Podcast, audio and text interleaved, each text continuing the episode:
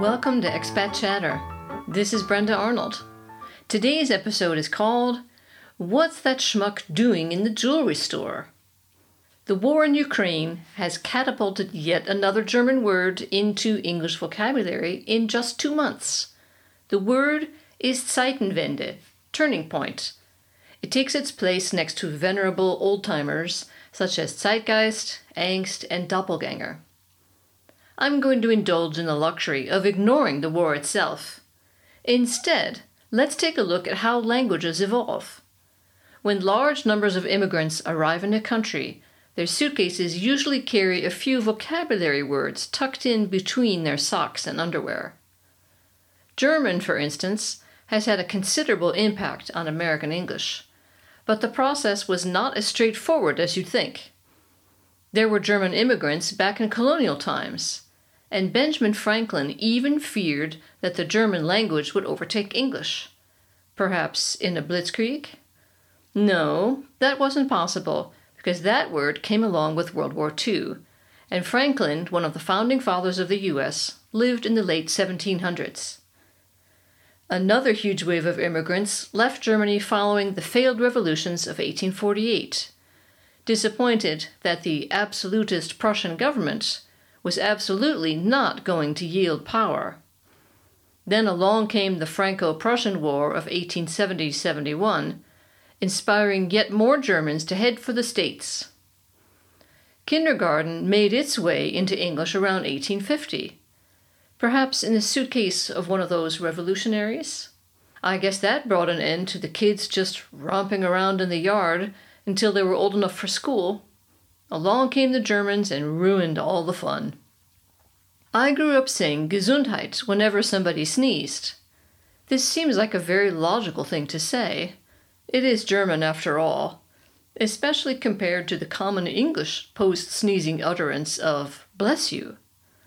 It originates from the belief that you have just ejected an evil spirit from your body by sneezing. I think I'll stick with Gesundheit. In the 20th century, the expulsion of many Yiddish speaking Ashkenazi Jews from Europe enriched the English language once more. Yiddish is a hybrid of German and Hebrew with a smattering of other languages that were being spoken in medieval Europe. You only have to watch a few episodes of Seinfeld, the ultimate New York City sitcom, to realize how many Yiddish words have taken hold in American English especially in New York City. The similarity between German and Yiddish can get you in trouble. Many of the words are the same, but have different meanings. Take the word schmuck, meaning jerk, a word an old Jewish friend of mine used regularly. But in German, it means jewelry, evoking puzzled looks from American tourists walking past jewelry stores in Germany. Schlepp is one of my favorite Yiddish words that made it into English. It means to carry something, especially a particularly heavy or bulky item. In this case, its meaning didn't change. It also means carry in German. The first time I said this word to my German husband, he looked at me aghast, sure that I had mistakenly slipped a German word into English. And I consistently called my clumsy sister a klutz growing up. This word comes from Middle High German klotz, meaning chunk or block. It's easy to see how that could morph into the meaning of clumsy. One does wonder why certain German words made the cut. Take poltergeist. Now, how often do you really need to say that? How did such an obscure word wangle its way into English vernacular? According to dictionary.com, it also sneaked its way into the language around 1850.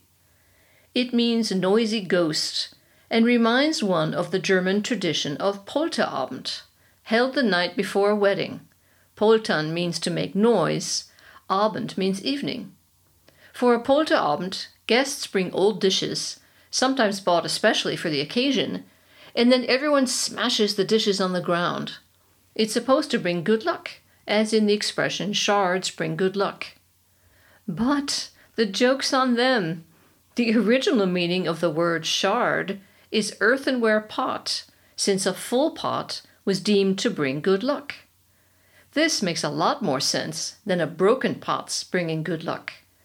So while everyone is out there merrily smashing the porcelain to smithereens, they are, in a sense, wishing the couple bad luck. Sort of like when you tell someone break a leg when they head out the door. And let's face it, something about the German language is so mysterious.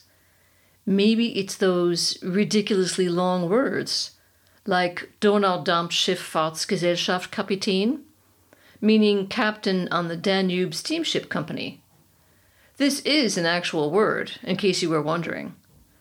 Such compound German words present translators of German with a kind of verbal Rubik's Cube. Hmm, we ask. Now, how do I line up these individual words so that they make sense in my language? This is where we take revenge on the Germans. While they can just slap words together in their language, wash their hands, and call it a day, if they try translating such a word into another language, they are forced to figure out what order to put the individual words in and which prepositions should be used to connect them. It's the equivalent of buying an IKEA shelf, spreading all the parts out on the floor, and then wondering where those four big screws go. Those pesky German umlauts, the two dots on top of some vowels, also accord a bit of mystique. At least that seems to be the case to some English speakers that use them without realizing how silly it makes them sound to those who actually know how to pronounce the letters. Looking at you, Mötley Crüe, correctly pronounced, you sound like a toy French car from the 40s. Mötley Crüe. Volkswagen ran an entire series of commercials centering on a German word that is most decidedly not in the English language Fahrvergnügen. Several commercials are based on this theme that show VW zooming around, and at the end, the announcer says something like, VW is the only one with Fahrvergnügen. It just means driving enjoyment, but it sounds so much cooler in German. The umlaut clearly does a lot of the heavy lifting here.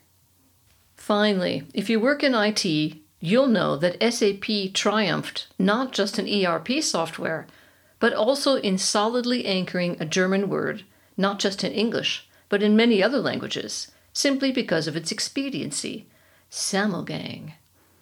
The English definition for this term is collective processing, which just doesn't have the same ring and could mean many things. So Sammelgang it remains. Of course, thanks to Silicon Valley, the English language has completely ruined the purity of German when it comes to IT. But we can all rest assured knowing that languages never stop changing. With the ongoing rise of globalization and concomitant growth in migration, the increased trade and contact among cultures will continue to facilitate the addition of new words and changes to languages. It's just a matter of time until the next Zeitenwende comes marching along or arrives in the Blitzkrieg, as the case may be. Thanks for listening, and see you next time.